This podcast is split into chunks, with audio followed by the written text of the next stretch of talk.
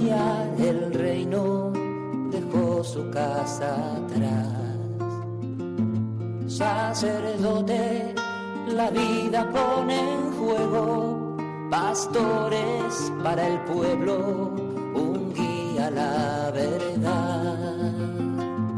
Sacerdote, tan rico en los esfuerzos, tan pobre en los no quiero, pues quiere siempre ahora ya.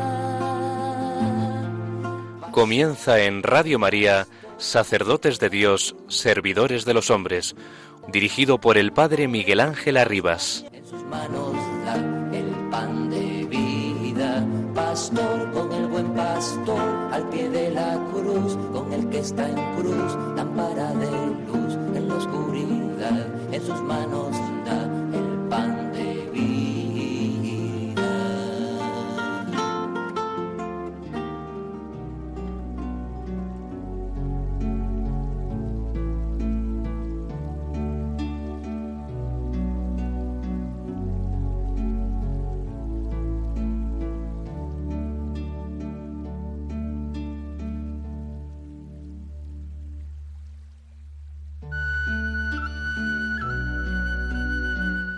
Grandemente le conviene al alma, que quiere ir adelante en el recogimiento y perfección, mirar en cuyas manos se pone, porque cual fuere el maestro, tal será el discípulo, y cual el padre, tal el hijo. Y adviértase que para este camino, a lo menos para lo más subido de él, y aun para lo mediano, apenas se hallará una guía cabal según todas las partes que ha menester porque además de ser sabio y discreto, ha menester ser experimentado, porque para guiar al espíritu, aunque el fundamento es el saber y la discreción, si no hay experiencia de lo que es puro y verdadero espíritu, no atinará a encaminar al alma en él cuando Dios se lo da, ni aun lo entenderá. Llama de amor viva San Juan de la Cruz.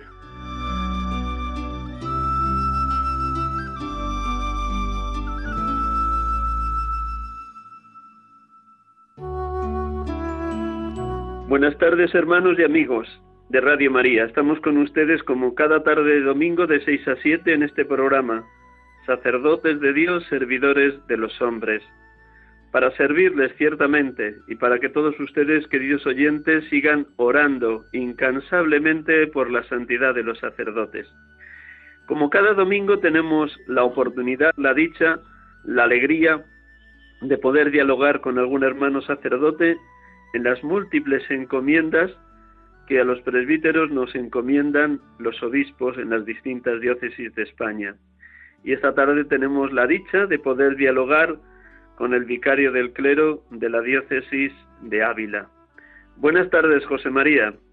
Buenas tardes, Miguel Ángel y amigos oyentes de Radio María.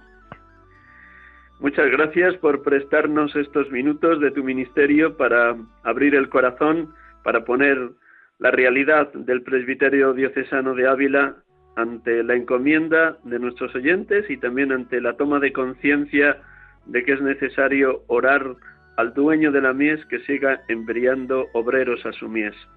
pues con tu, con tu permiso te presento sucintamente los datos así más generales para que nuestros oyentes te coloquen, te ubiquen, te contextualicen de lo que luego vas a ir compartiendo con ellos, con todos los oyentes de Radio María.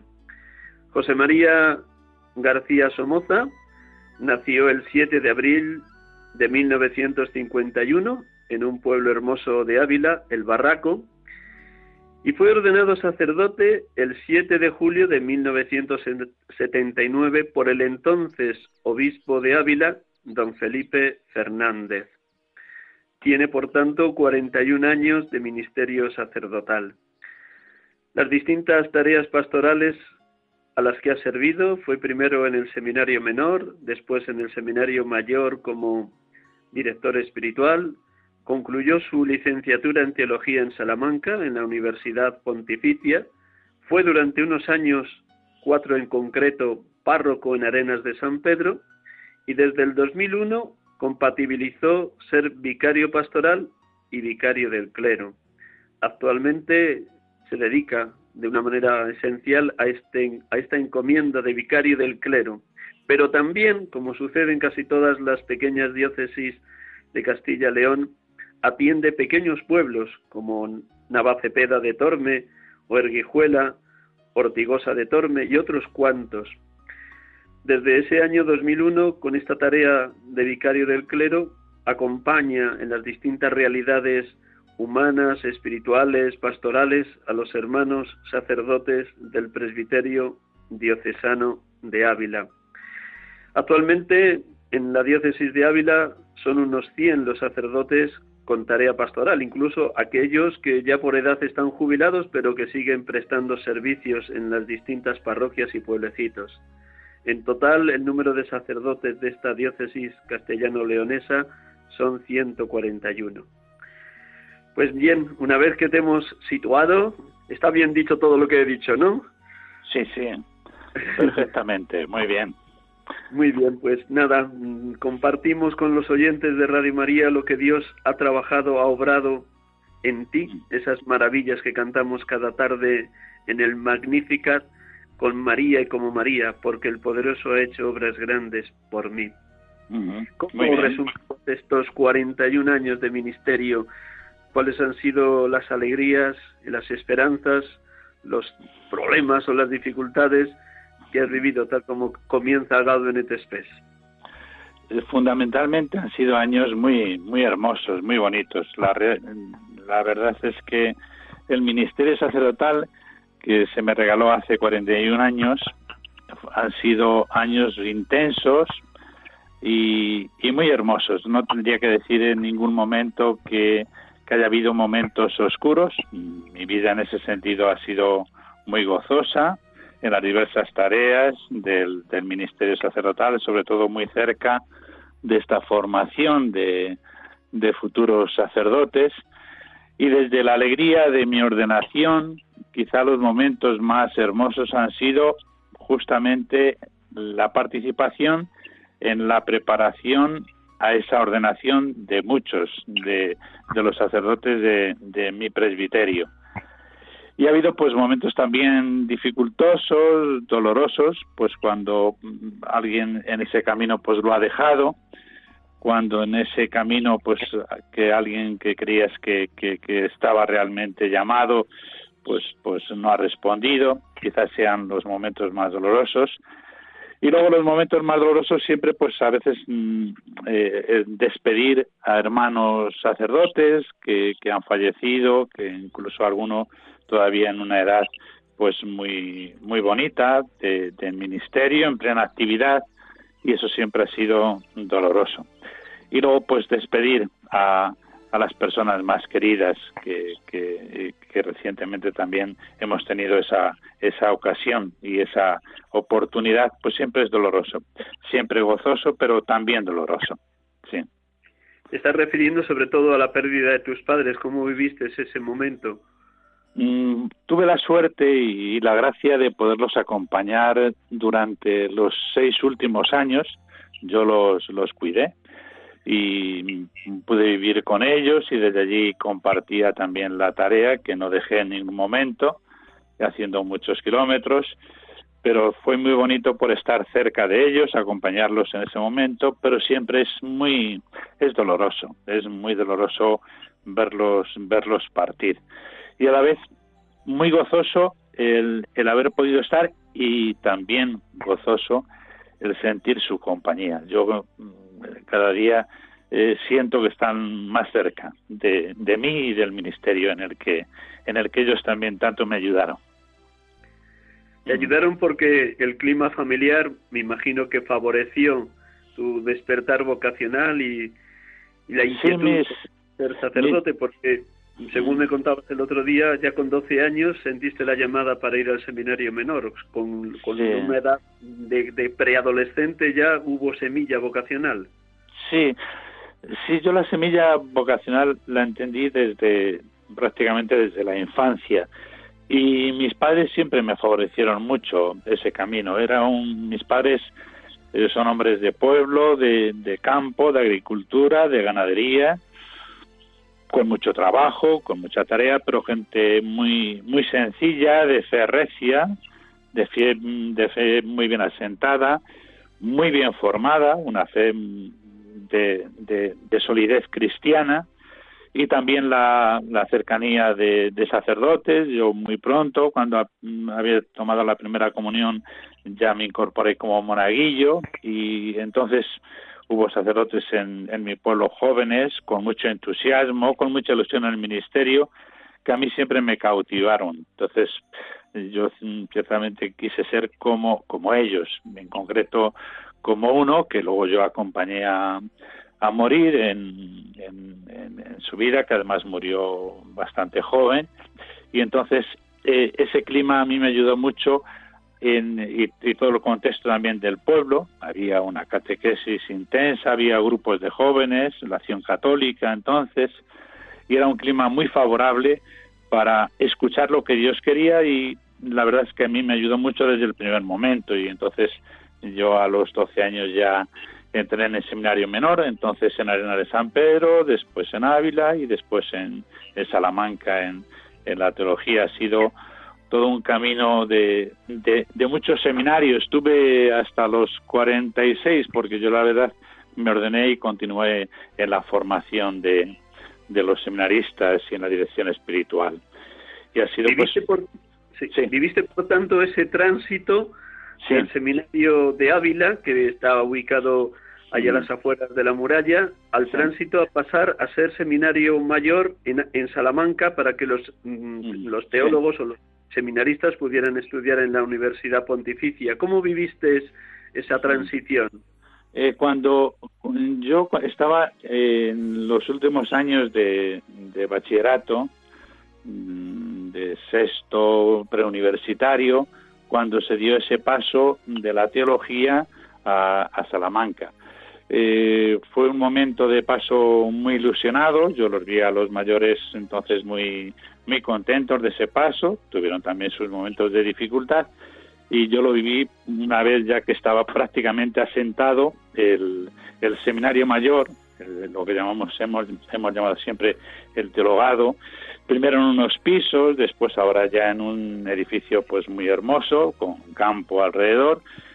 Y porque ha habido varias varios varios pasos ahí y ya me lo encontré muy asentado. Fue para, para nosotros, para mí fue especialmente muy, muy bonito poder tener eh, un profesorado de, de, gran altura, como entonces lo había en, en, Salamanca, en todas las materias, y a la vez, bueno, pues una comunidad mm, que entonces en, en mi época fue una comunidad de unos 25 seminaristas mayores, pues era mm, pequeña y a la vez eh, muy viva y, muy rica. Y participamos entonces mucho en, la actividad de la, de la diócesis porque está, estamos próximos y, y, los fines de semana, casi todos los fines de semana, veníamos a tareas pastorales en, la, en la diócesis.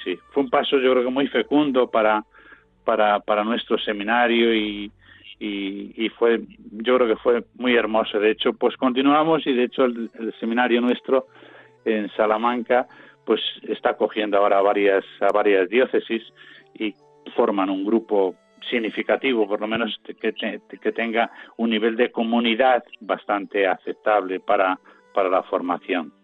Sí, para mí fue muy, muy, muy bonito y muy hermoso abrirme al mundo también universitario, porque allí se comparte en la Universidad Pontificia con otras facultades.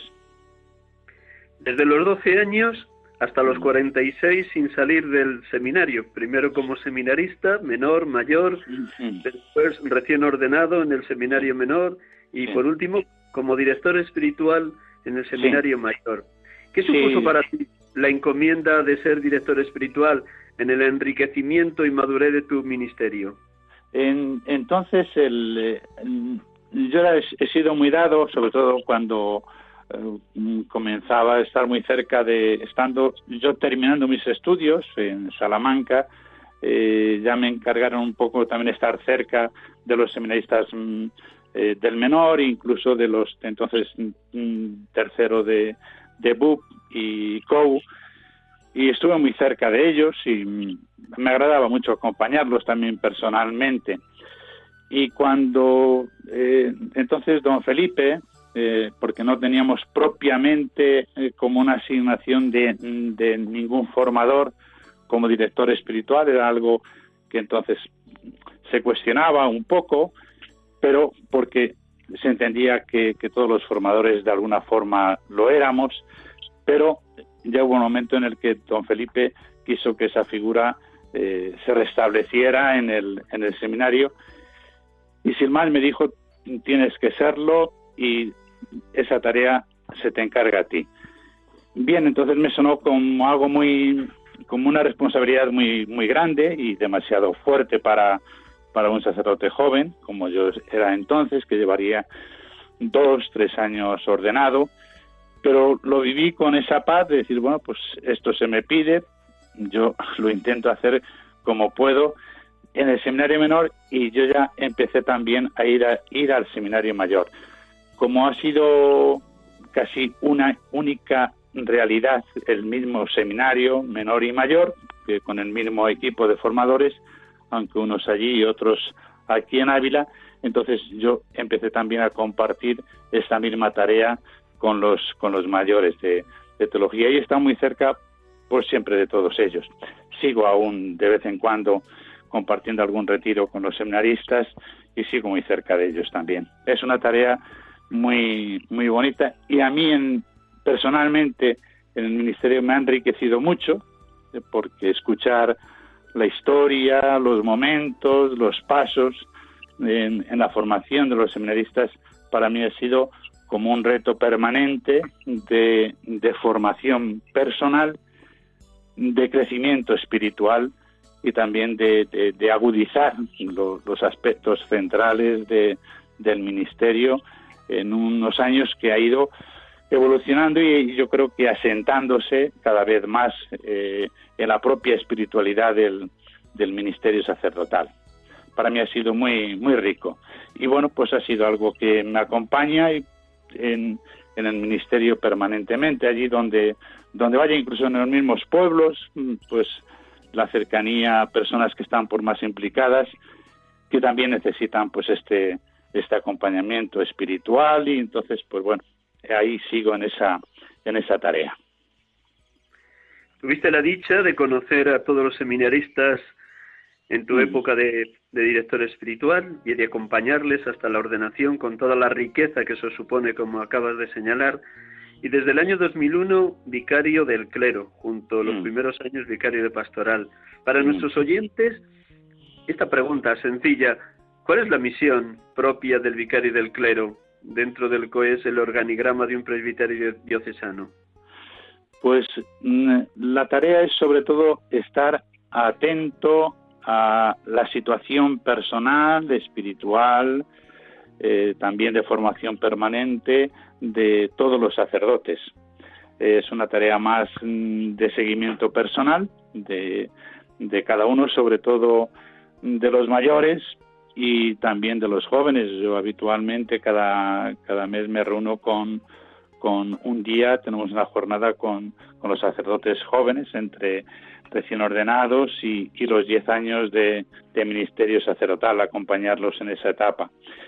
Acompañar a los mayores también, eh, aunque están en la casa sacerdotal y yo los visito habitualmente, pero sobre todo de los que puedan tener mayores dificultades, bien en la tarea pastoral, bien también en su momento, es que, los sacerdotes estén cuidados. Es una tarea de, del obispo, es una tarea que, que, también pues yo comparto con, con el obispo para con los diversos obispos con los que yo he podido estar y también compartir su momento, su situación de algunos sacerdotes que a veces tienen dificultades, a veces tienen una mayor soledad, a veces eh, encuentran eh, problemas en, la misma tarea pastoral, incluso cuando algún sacerdote, pues, pues por enfermedad o a veces tiene que, dejar las parroquias temporalmente, bueno, pues yo ahí estoy y le suplo y, le echo una mano, naturalmente en esos en esos momentos. Quiere decir que, que ningún sacerdote, mm, por menos por mi parte, eh, quede, eh, quede solo en sus dificultades o sus problemas o a veces también en sus alegrías, sino que todos.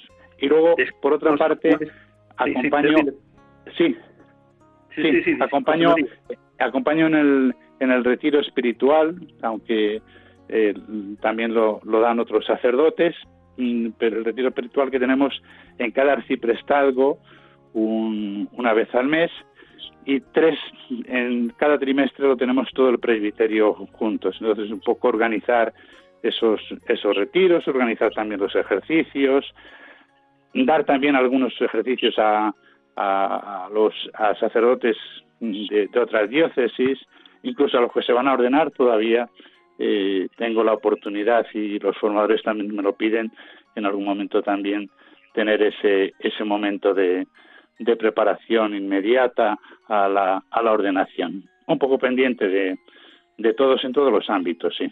Esa sería la tarea. Descríbenos un poco cómo es el presbiterio diocesano de Ávila, una diócesis mm, eminentemente rural, pero también con parte urbana, 100 sacerdotes aproximadamente en tarea pastoral. Sí. Pues, ¿Y pues el tono vital, el tono espiritual, el tono pastoral que tú contemplas en tus hermanos presbíteros? El, presbiterio mm, diocesano de Ávila es un presbiterio es, es sencillo, es un presbiterio reducido. Nosotros el número que somos, pues nos conocemos todos, hemos pasado por, por el seminario hemos convivido mucho, estamos muy cerca. Es un presbiterio muy próximo unos a otros. Y es un presbiterio que sobre todo mm, habría que partir eh, de la, de la posguerra, justamente cuando mm, ya don Santos eh, le encarga a don Baldomero Jiménez Duque, entonces sacerdote diocesano, hasta entonces habían estado mm, diversas órdenes, entre los últimos estuvieron los paules, y a partir de ahí asume el seminario los, los sacerdotes diocesanos, don Santos, con don Baldomero Jiménez Duque, que estuvo prácticamente toda la vida dedicado a la formación. Es una figura pues muy significativa, en muchos años en, en, España. A partir de ahí eh, se va configurando un presbiterio como muy muy, como muy singular, un presbiterio que, que nos sigue nos sigue alentando ahora y yo creo que es una solera que, que tenemos, es una solera propia de, de, unos sacerdotes pues sencillos con, con una tarea pastoral pues pues a veces muy reducida por, por, por nuestra por nuestra singularidad de nuestros pueblos porque incluso la ciudad pues es una ciudad que para los de Madrid pues os suena a un pueblecito un poquito más grande pero pero no más, o sea, que, el contexto es, es muy reducido. Es un presbiterio fundamentalmente sencillo, eh, humilde, es un presbiterio que es laborioso en la sencillez de, de cada día, muy pegados a, a las comunidades y, y, a los pueblos y a la gente en este seguimiento personal, en esa atención a grupos reducidos. Mm, Pensad que, hay sacerdotes que, podemos celebrar muchos domingos, a veces con grupos de seis, siete personas, eh, y, a partir de ahí, ¿no? Pero vamos a veces a grupos muy, muy, muy reducidos de, personas. Por otro lado, el cultivo espiritual, el cultivo también de lectura, de formación, es algo que, que lo llevamos también metidos dentro, es decir, que hay en nuestro presbiterio dentro de, del número reducido y de la sencillez, pues siempre ha habido, hay sacerdotes muy bien formados, y en la teología española, eh, hay, yo creo que casi todos los años tenemos uno, dos, tres, como, como en estos momentos en Roma, haciendo el doctorado, que regresan normalmente a la diócesis, a las tareas mm, normales, y entonces siempre es un, es un aliento para la propia formación de los, de los sacerdotes. Es decir, es un presbiterio sencillo, y a la vez con presencia en él de, gente mm, formada, muy, muy bien preparada, que nos ayuda a todos, bueno, pues a esa formación permanente de cada día. Dedicamos mucho tiempo a, a la lectura, tiempo también a la oración, y eso mm, nos da un cierto, un cierto modo de estar en, en, la, en la tarea pastoral en estos momentos, sí. Señalabas antes la figura de don Baldomero Jiménez Duque, que estuvo tantísimos años al frente del seminario y que acompañó luego también a tantos sacerdotes. ¿Cómo qué signos, qué impronta marcó para el presbiterio diocesano de Ávila la figura de don Baldomero? ¿Qué rasgos así destacarías? Además de este cultivo de la vida espiritual que sin duda en él fue algo preponderante y que sus obras están impregnadas de, haber vivido y de haber em, mamado, diríamos, en, las, en los escritos de los místicos, sobre todo San Juan de la Cruz y Santa Teresa. Santa Teresa, sí. Y San Juan de Ávila, sí. El, la figura de don Baldomero eh, ha sido como una sombra mm, muy alargada que se, ha ido, que, se ha ido sucediendo también en diversos rectores. Yo pienso ahora en el que fue directamente el mío, que fue don Francisco Muñoz Rojero, que era un hombre realmente excepcional en su ministerio, los equipos de formadores, pero incluso hasta estos momentos eh, ha sido también rector de seminario el actual el actual obispo de Plasencia, eh, como lo fue don don Ricardo también. Eh, hemos tenido hasta el último momento ahora que, está don Gaspar Hernández Peludo, ha, habido como, como una continuidad en la formación muy importante. El seminario se ha cuidado mucho y se ha cuidado que esta, esta impronta, esta, como esa estela de don Baldomero, que no solamente ha sido una, una, una formación espiritual densa, sino también teológica, con una fuerte impronta de nuestros místicos, especialmente, claro, San Juan de la Cruz, Santa Teresa de Jesús, San Juan de Ávila. Ha habido una impronta ahí de todo el mundo del Carmelo, que, nos ha ido que nos ha ido marcando, pero a la vez es un ministerio de, de, mucha entrega personal, de una disponibilidad mm, eh, para la misión y para la tarea para servir, para los más sencillos y para estar muy próximo a veces en realidades muy pequeñas, pero con verdadera, con verdadera pasión. Yo creo que nos ha ido como configurando ese estilo de hondura espiritual, de dedicación a la gente, entrega, y a la vez, bueno, pues con, este, con esta inquietud del aliento vocacional, que es otro de los aspectos que nosotros ha estado como, como muy impregnado en nuestro interior.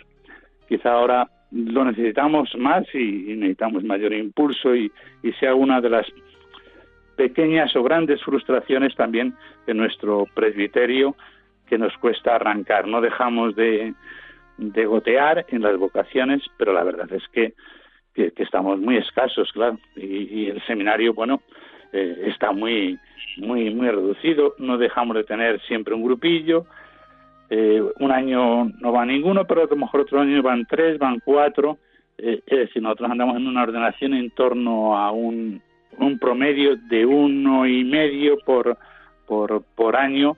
No dejamos de gotear, pero aún es, es, es, escaso para, para la, la, tarea que, que, tenemos delante, sobre todo de muchos núcleos de población que requieren presencia y que requieren atención.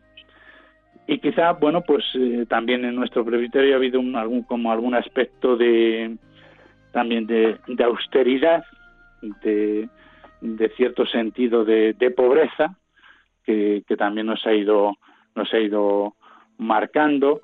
Y bueno pues pues un poquillo por ahí andaría marcado ese ese estilo del, de los presbíteros de Ávila. Y estar hasta el final. Yo realmente me quedo sorprendido como sacerdotes. Nosotros tenemos algún sacerdote con 96 años con 96 años todavía llevando dos pueblecitos en la sierra de Piedraíta.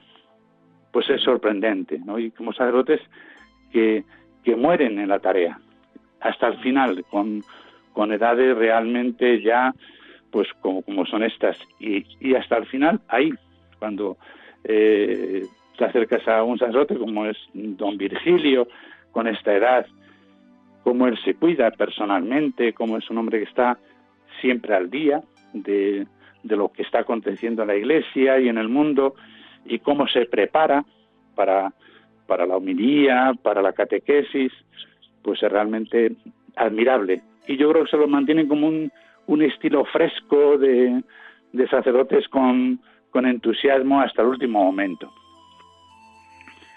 Sí. Hondo calado, perdona, para que los oyentes un poco se sitúen, aquellos que se hayan incorporado después de las seis de la tarde, estamos con ustedes en Radio María, sacerdotes de Dios, servidores de los hombres, como cada tarde de domingo. Nos acompañan esta tarde José María García Somoza, vicario del clero de la diócesis de Ávila, que nos va describiendo los rasgos de este presbiterio, un presbiterio singular de hondo calado espiritual, en apertura permanente a la acción del Espíritu, en disponibilidad completa a lo que los obispos que han pasado por esa diócesis les han ido pidiendo, les han ido encargando, de austeridad, de pobreza, y sabiendo atender núcleos de población muy pequeñitos, me imagino que domingos en los que con 5 y 6 grados bajo cero apenas hay 5 o 6 personas en el templo de alguno de esos pueblos. Y ahí están mm. siempre a pie de obra, a pie de tarea pastoral estos hermanos del presbiterio diocesano de Ávila. Y esto mismo te quería preguntar, ya que además de vicario del clero atiendes unos pueblecitos de la montaña, Navacepeda de Torme, Erguijuela, Ortigosa de Torme, ¿cómo, ¿Cómo celebras cada domingo cuando asistes a estos pueblecitos? Pues es el, domingo para, para mí, personalmente, yo creo que, para gran parte de los sacerdotes es, un, es una alegría ir al encuentro de, de, estas comunidades.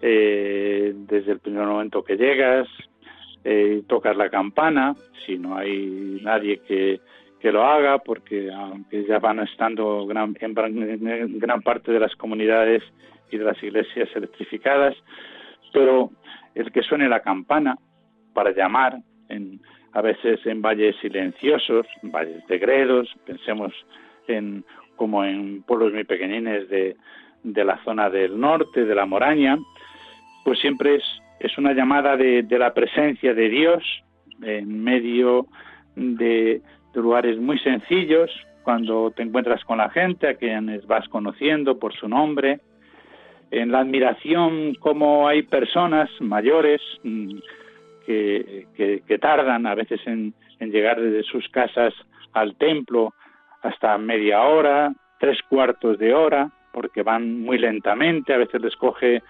eh, una diferencia de altura pues significativa y van y van caminando, andando en esa fidelidad para mí realmente es una es una lección y a la vez una alegría de poder compartir con esta gente. Poder celebrar en la sencillez de, estos pueblos eh, el, amor de Dios que ahí se hace eh, carne de la nuestra en esa sencillez.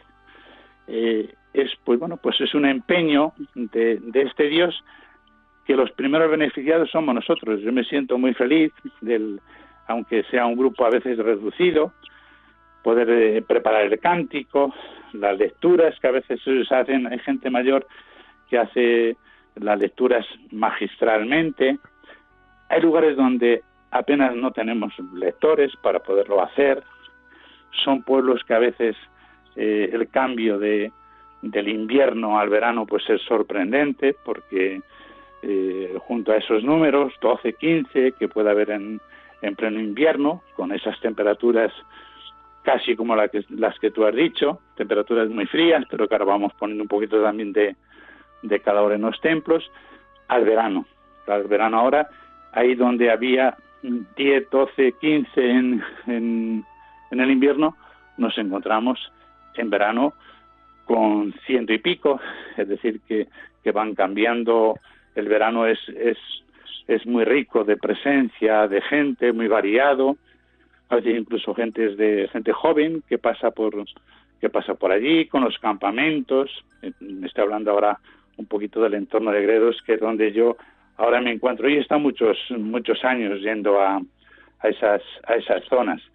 Pero siempre es un momento muy gozoso del encuentro, de poder conocer a cada uno, poder cómo se encuentran, conversar sobre la semana, decir una palabra también de aliento, de compañía, gente que reza diariamente el rosario, gente que, que coge la palabra, es decir, es, es, es admirable ver en esta sencillez y también en esta aparente pobreza, pues esa riqueza y esa hondura espiritual de, de gente, que luego cuando llega el verano y vienen otros, son los que dan acogida y dan también pues esa solera y esa introducción a veces a la fe o a veces cuando tenemos entierros y, y acude gente pues muy diversa, a veces gente muy muy lejos de la fe, bueno, pues se encuentra con este núcleo que siempre es el que va como como alentando y poniendo como ese rescoldo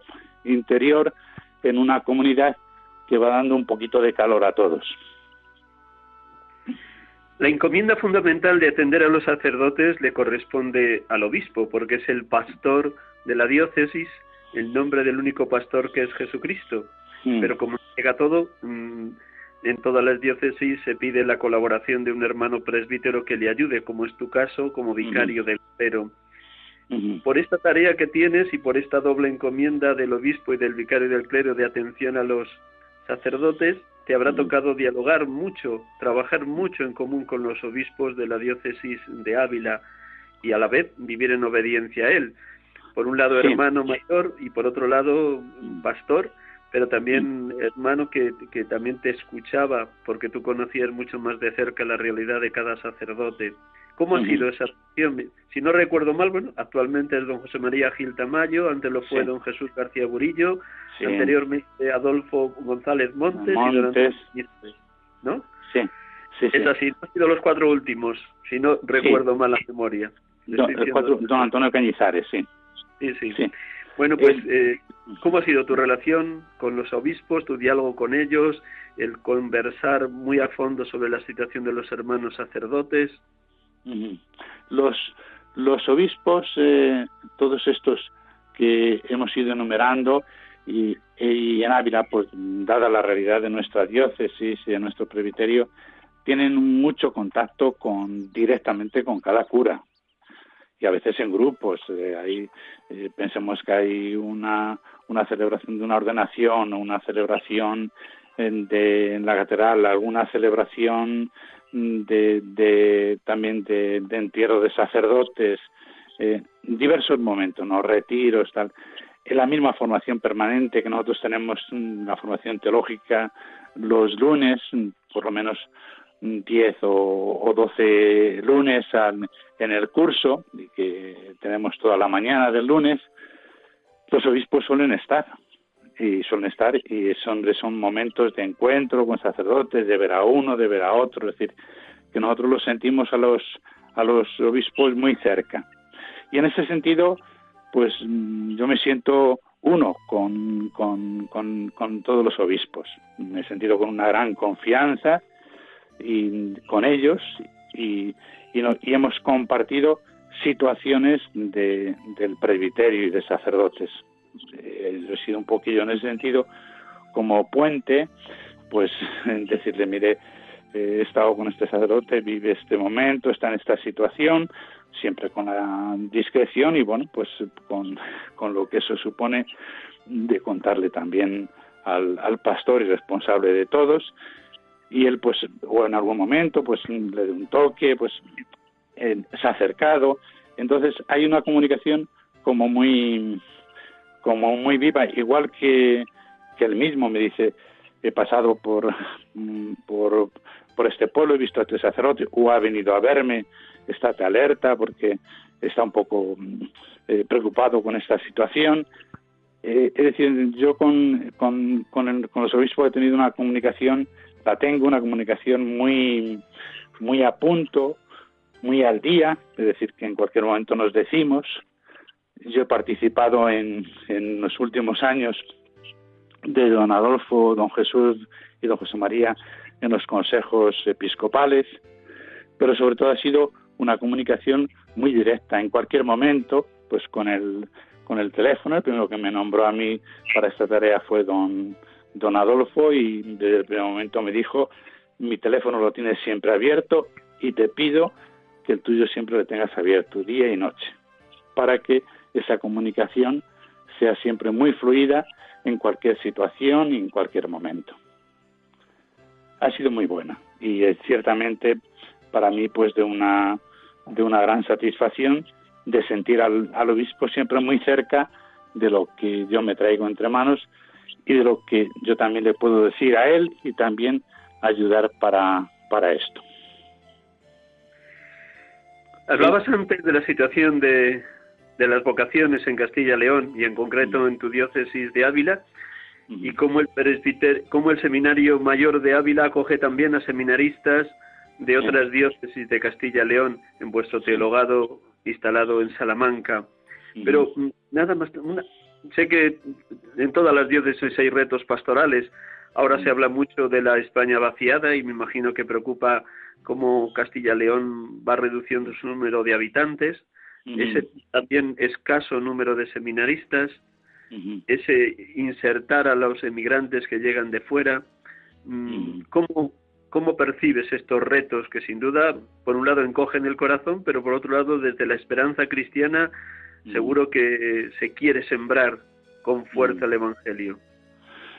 Bueno, yo, yo hago fundamentalmente una, una lectura positiva, porque yo soy sacerdote, soy cristiano y hemos de hacer lectura siempre llena de esperanza. Y es una lectura de mm, Castilla, ha sido siempre en su historia, desde el comienzo de, nuestra nación e incluso antes, ha sido una, ha sido una región de entregar, de, dar, no, no, no, es tanto a veces de, de exigir, sino más bien más bien de dar y de ofrecer. Entonces, eh, nosotros lo que tenemos, lo damos, lo ofrecemos, abrimos nuestras puertas y nuestras casas, incluso en, estos, en estos momentos de después de la pandemia, pues eh, en nuestros pueblecitos había un poquito de, temor, que vienen la gente de Madrid y yo, en más de unos pueblos, les he dicho, vienen a su casa. Esta es su casa esta es la casa de todos. Y vienen a sus pueblos que son de ellos, porque ellos partieron un día a trabajar y, a fundar sus familias en, en, Madrid. Nosotros sentimos a toda la gente de, para nosotros de la gran ciudad que es Madrid, la sentimos muy cerca, la sentimos como parte nuestra, porque es así. partieron de aquí y, y, aquí están volviendo. Y nunca se desprenden ni se desentienden de, de toda la zona. Es decir, la, aportación de los que marcharon es una aportación permanente de comunicación. Es decir, hay muchos momentos en los que bien empezamos en la Semana Santa, menos en Navidad, pero en Semana Santa viene mucha gente y entonces animan mucho con su presencia. Y ese, ese, e, esa esa comunión de la gente que permanece, de la gente que llega, nos da una forma también de entendernos a nosotros mismos. Es una situación en la que ha ido bajando mucho la población, pero a la vez también hay momentos en los que esa población regresa, no solamente los que partieron, sino a veces más. Y es parte también de nuestra geografía y de nuestra vida como es parte de la gente que, que llega desde la inmigración, sobre todo de, países de, de, América o de algunos otros lugares, de ir integrándolo. Nosotros ya tenemos sacerdotes, acogemos a sacerdotes que vienen a formarse, tanto ahora tenemos dos de, Camerún, tenemos sacerdotes que vienen de América, que vienen a formarse y algunos se han integrado, están integrados ya en nuestro, en nuestro presbiterio, siempre en números reducidos, pero nosotros en ese, sentido no perdemos la universalidad no quedamos reducidos a nuestra, a nuestra pequeñez, sino que en nuestra pequeñez nosotros pensamos en la universalidad. entonces yo tengo una mirada siempre llena de esperanza porque eh, conectamos con mucha más gente de la que aparentemente es. Eh, es verdad que la influencia de nuestra de nuestra sociedad abundense pues es reducida en, en el mercado, en, en, los medios de comunicación, eh, mm, pero tenemos nuestra riqueza que queremos ofrecer, no nos la queremos quedar para nosotros y la queremos ofrecer acogiendo siempre a todos y ofreciéndolo. Este año, mm, por la pandemia, los campamentos no se han podido realizar más que alguno que otro, pero nuestra zona de Gredos queda totalmente invadida por multitud de jóvenes, de chavales, de que vienen pues a descansar a, las aguas frescas, a la montaña.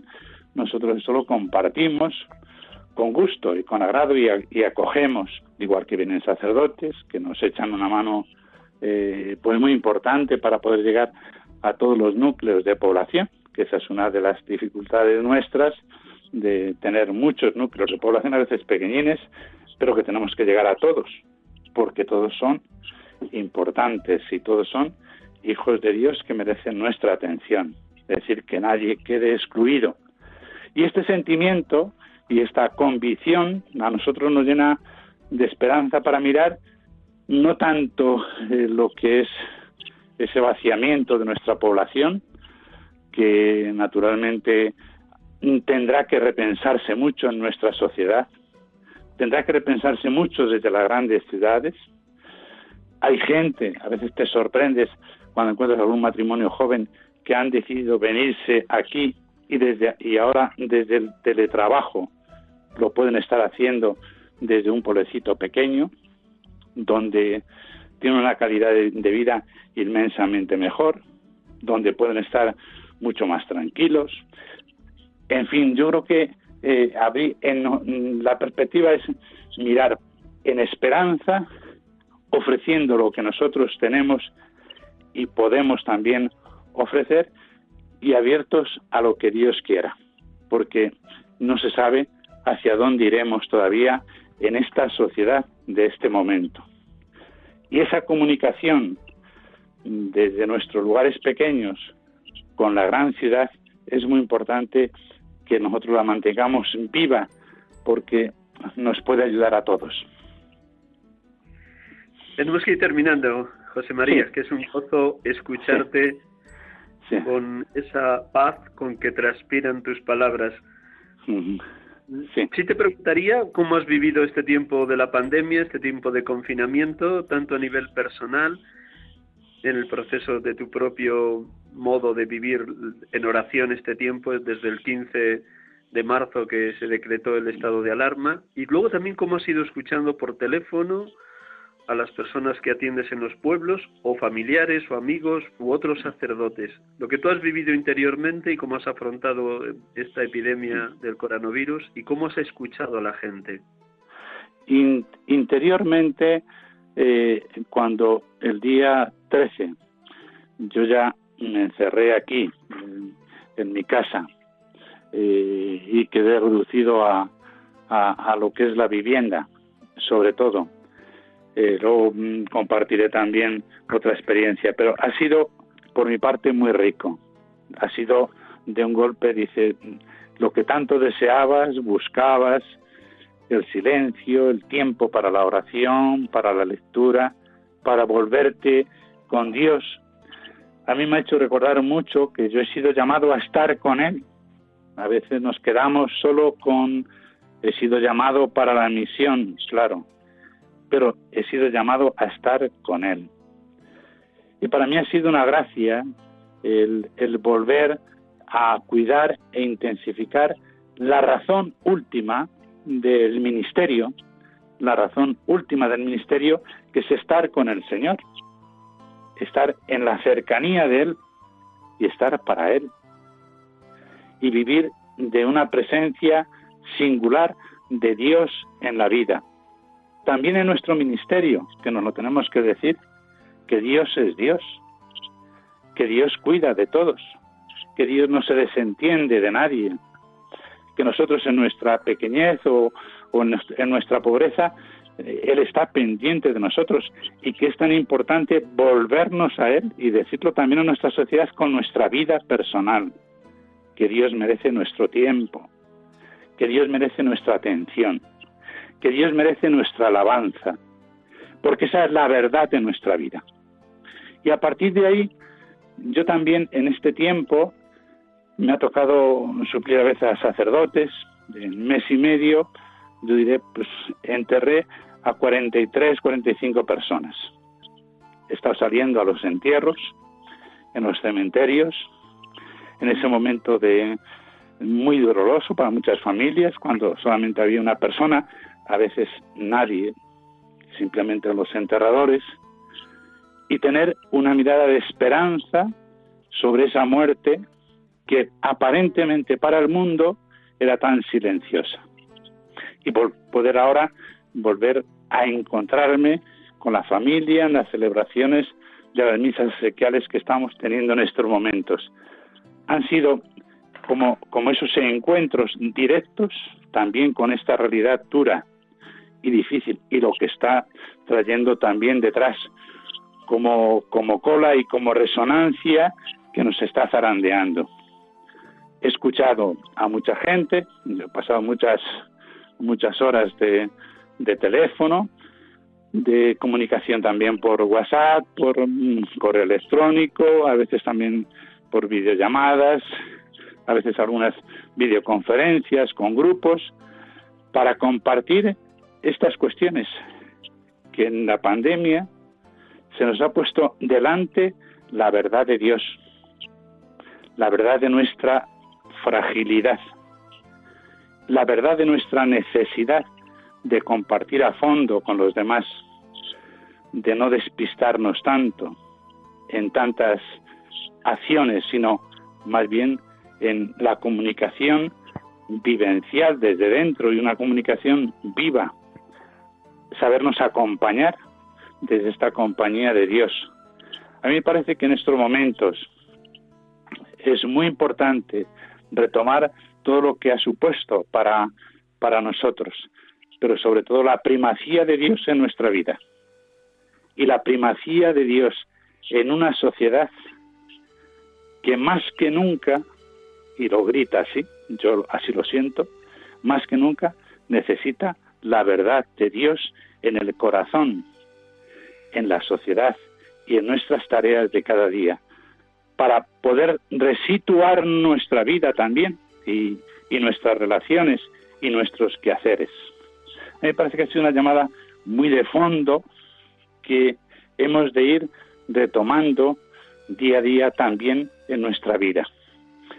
Lo estamos comprobando en estos momentos después, cuando estamos facilitando más pues la atención de la confesión, de la cercanía personal, de la conversación, pues esto ha resonado en mucha gente y está resonando también en mucha gente, en los sacerdotes de una forma especial. Yo creo que para muchos sacerdotes ha sido un, empujón a que nuestro ministerio eh, viva de la identidad que nos hace ser lo que somos, que nosotros somos hombres de Dios en medio de nuestro mundo. José María, tenemos que terminar porque el tiempo, como ves, ha ido volado. Muy bien. Un, millón de gracias por esa experiencia tan honda de tu ministerio, por esa experiencia de Dios, por esa comunicación de vida. Mm. Y nada, voy a despedirte diciendo a nuestros oyentes que se hayan incorporado tardíamente al programa quién eres y cómo mm. has abierto tu alma de par en par. Hemos tenido la mm. dicha en esta tarde de domingo, domingo 19 de julio 2020, domingo decimosexto del tiempo ordinario, hemos tenido la dicha de poder dialogar con José María García Somoza, vicario del clero de la diócesis de Ávila, ordenado el 7 de julio de 1979. De verdad que un millón de gracias, que el Señor siga bendiciendo la tierra abulense y que Santa Teresa de Jesús, San Juan de la Cruz y tantos otros sacerdotes que han sido santos sigan intercediendo desde el cielo como iglesia triunfante por esa iglesia que peregrina en esa tierra. Exacto. Gracias, Miguel Ángel, a ti y a todos los oyentes. Un abrazo muy fuerte, que Dios te siga bendiciendo y santificando. Gracias, gracias. Un abrazo. Un abrazo.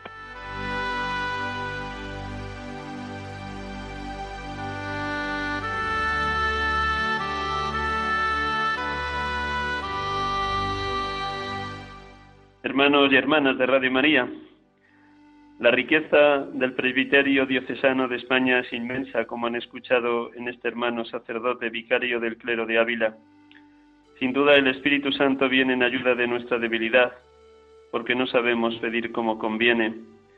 El Espíritu Santo está continuamente intercediendo por nosotros, presbíteros, consagrados, consagradas, laicos, familias, matrimonios, e intercede con gemidos infables, como nos dice hoy la segunda lectura de Romanos 8.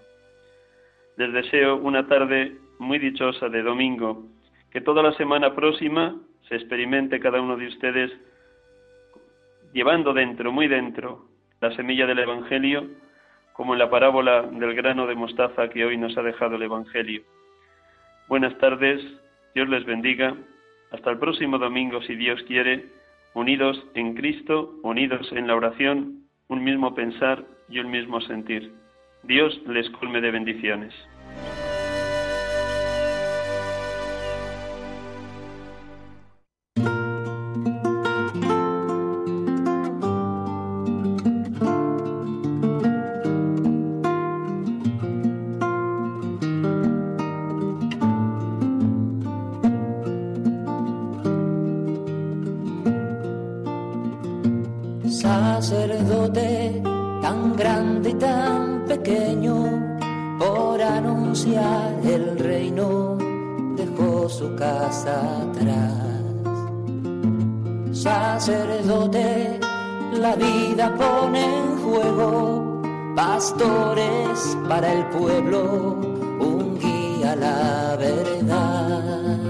Acaban de escuchar el programa Sacerdotes de Dios, Servidores de los Hombres, dirigido por el Padre Miguel Ángel Arribas. Pues quiere siempre ahora ya. Pastor con el buen pastor al pie de la cruz, con el que está en cruz, lámpara de luz en la oscuridad en sus manos el pan de vida.